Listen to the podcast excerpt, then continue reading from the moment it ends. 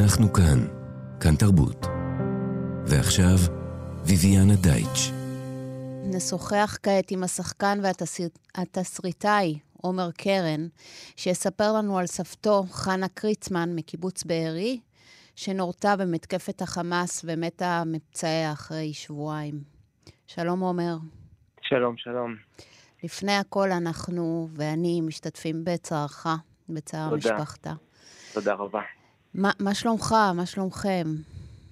אה, אנחנו אה, בסדר, אה, את יודעת, זה מין תהליך כזה שצריך עכשיו ללמוד ולעכל אותו מעבר, מעבר לעניין עצמו, פשוט, את יודעת, כל ההגדרה, כל הסיפור זה כל כך גדול מלהכיל. נכון. שלאט לאט זה מתחיל לחלחל. אתה רוצה לספר לנו קצת על סבתא שלך, חנה קריצמן? אמ, סבתא אה, חנה, חנה ל... אה, זה קיבוצניקית, אחרי הכל, זה אף אחד לא הולך בשם המקורי שלו. אמ, היא אה, הייתה אשת תרבות ממש. התחילה בתור רפתנית, ואחרי זה הייתה גננת בקיבוץ, שדורות על דורות של ילדים גדלו עליה. אמ, ממש אה, אנשים הגיעו אלינו גם בשבעה, גם יצרו קשר הודעות, אנשים שהיו, אה, שהיו בגן שלה בקיבוץ בשנות ה-60, אמ, זוכרים אותה והגיעו בגלל שהיא כל כך אה, השפיעה עליהם, לא ויתרה על אף ילד, לא משנה כמה בעייתי הוא היה. אמ, והייתה רכזת תרבות של הקיבוץ, ו... ואז היא הקימה את uh, ספריית הילדים uh, של uh, בארי. Mm-hmm. Uh, ודרך המקום הזה היא חיברה uh, דורות של ילדים לספרים, לסיפורים, לאהוב את הדבר הזה, לא, לא לפחד, לא לחשוב שזה משעמם. ספרייה הייתה ממש מקום מפגש, וזה ממש היה המקום האהוב עליי uh, בתור ילד. אתה היית מבקר שם בבארי, או שאתה גם נולדת ב... לא, בק... אני לא, אני לא נולדתי שם. באת אה, לבקר את המשפחה, סבא וסבתא. היינו מבקרים המון בחופשות אה, קיץ, היינו שם אה, שבועות כן. שלמים, הייתה עושה קייטנות לכל הנכדים שלה, הייתה ממש, אני חושב, חלוצת התחום הזה. היינו באים לשבוע שלם. של פעילויות, הפעלות, תרבות, מורשת, כל מה, ש, כל מה שתרצי. וממש אני זוכר שבשעות הצהריים היינו הולכים ויושבים בספרייה. פשוט אה, יושבים וקוראים. וואו, היום זה כן. נראה כן, דמיוני. עולם אחר. עולם כן. אחר. כן. אתה רוצה לספר לנו מה קרה לסבתא באותה שבת? אמ, אם נוח לך, כן.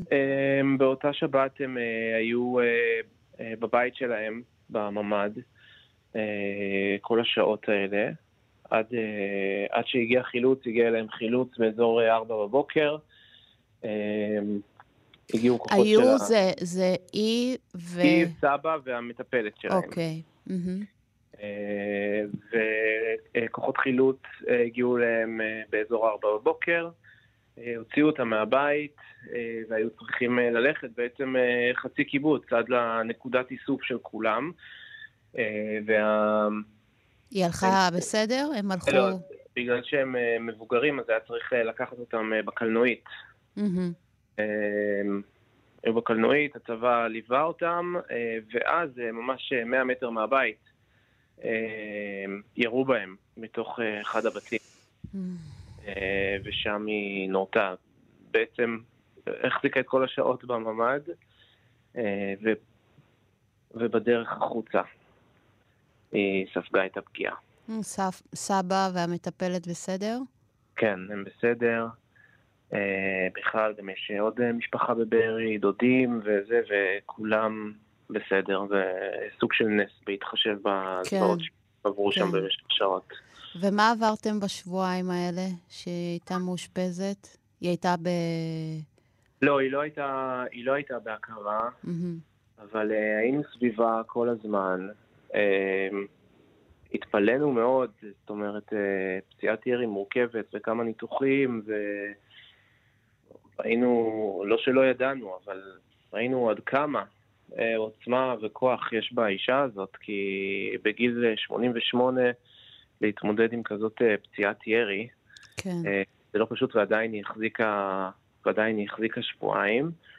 אה, במהלך השבועיים האלה, שבוע בדיוק, אה, ממש ברמת השעה אחרי, אה, אה, אחרי הפציעה שלה, אה, נולד שתי קומות מתחתיה באותו בית חולים אה, הנין העשירי שלה. וואו.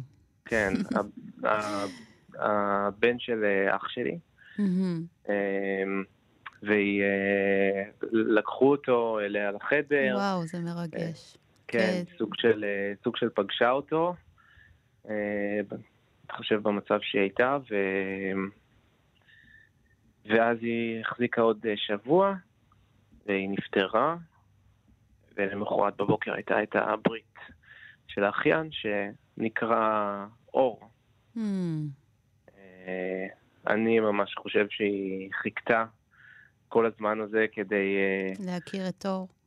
וכדי לוודא שיש לנו סיבה לשמוח גם. מהמם. סבתא. אחרי שהיא הולכת, כן. מעשה סבתאי. כן, בדיוק. לא להשאיר אותנו אה, רק עצובים. כן. אלא גם לתת לנו איזה אור. אתה רוצה לספר לי מה הייתה עבורך? אני מבינה, אתה שחקן ותסריטאי, ואני מבינה, אתה כתבת אה, פוסטים אחרי המקרה ב, ברשתות החברתיות, וסיפרת עליה, וסיפרת מה היא הייתה עבורך. אה, אתה רוצה לספר לנו איך היא השפיעה עליך כאדם? אמ, כן, אמ, אני מגיל אה, מאוד צעיר אמ, אני המשכתי לעולם הבמה, לעולם הספרים, אה, לתיאטרון, לכל מיני דברים שילדים בגילאי 3-4 לא כל כך מתחברים אליהם. והיא לקחה את הדברים האלה ועודדה אותי לזה, וטיפחה את זה, ו... ו... ועזרה לי להגשים אה, את החלומות שלי, ממש ב... איך בכל היא שלב. עזרה לך? היא הייתה לוקחת אותי אה, להצגות בלי סוף. היא הייתה אומרת שבשבילה זה, זה תירוץ. אה, שהיא יכולה לקחת אותי, כי היא בעצמה רוצה ללכת להצגות והיא לא הייתה הולכת לבד. אז יש לה תירוץ. והיא הייתה הולכת אה, מאחורי הקלעים, אפילו שהיא לא הכירה אף אחד, וביקשה שיכניסו אותנו ויראו לי איך דברים עובדים מאחורה, וממש אה, נתנה לי את, ה... את החוויה השלמה. מהמם. וספרים, ואחרי זה היא הייתה באה לכל הצגה שעשיתי, וראתה כל תוכנית שעשיתי בטלוויזיה וחיכתה עד הסוף כדי לראות את השם שלי בקרדיטים. ממש אמ, תמיכה אינסופית, אה, וכל הזמן גם להראות לי כמה זה מדהים שאני, שאני, שאני אוהב את זה וכמה היא מתלהבת מזה. וואו, איזה מזל. איזה אה, יופי. כן, זה ממש אה, זכות לגדול אה, עם כזאת אה, נוכחות תומכת ואוהבת. אני מבינה שהיא ביקשה, קודם כל שהיא נקברה קבורה זמנית, נכון? נכון, כן, בקיבוץ עינת. ושהיא ביקשה אה, להיקבר עם חוברת תשחצים, כן, ועט וספר אי הילדים. נכון. אתה רוצה לספר לנו על זה? אה, היא ביקשה את זה עוד לפ... כאילו... שנים, שנים. אה, קודם כל, אה, היא הייתה התחנה האחרונה שפונים אליה כשיש איזו הגדרה שאתה לא יודע איך פותרים אותה ב- בתשחץ. היא ידעה הכל, ומה שלא, הייתה הולכת ומבררת בספרים, עוד בכלל לפני שהיה אינטרנט, היו לה ספרים ואטלסים ובודקת כל דבר.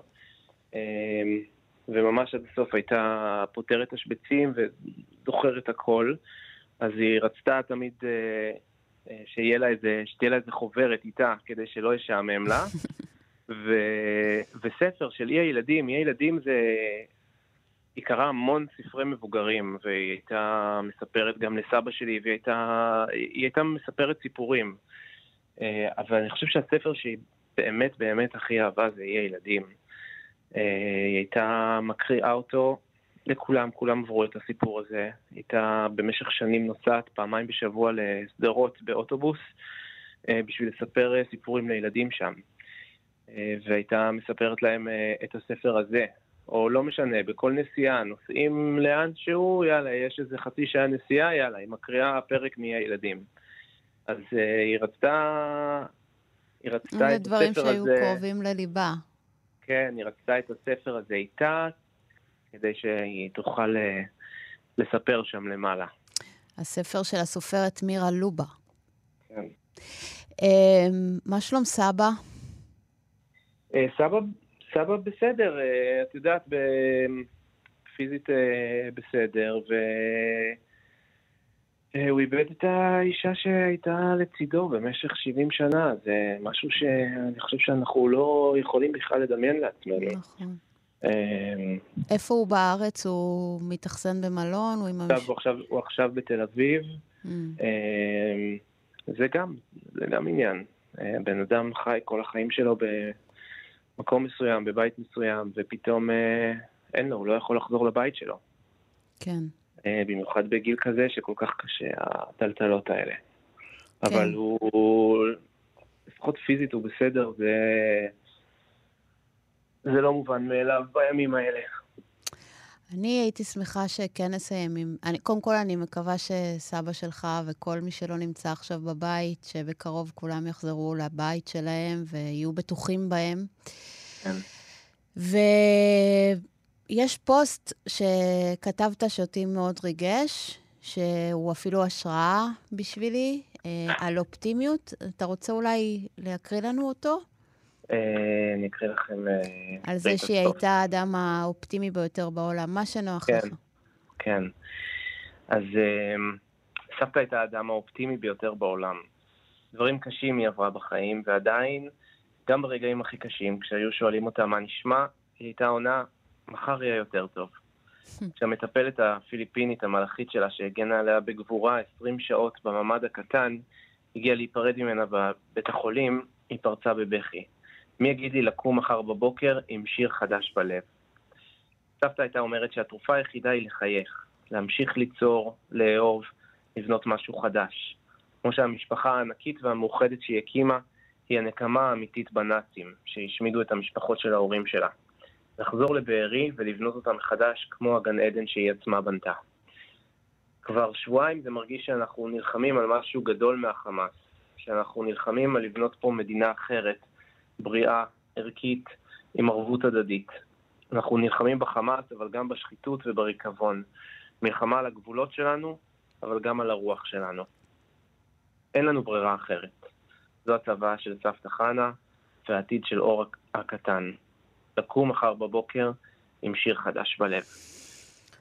וואו, עומר קרן, דמעות, אומרת לך תודה רבה על השיחה הזאת ושולחת הרבה חיזוקים לך ולמשפחה. ונתחזק כולנו. אמן. כן. תודה רבה. ביי, להתראות. ביי. אנחנו כאן, כאן תרבות. ועכשיו, ויviana דייטש.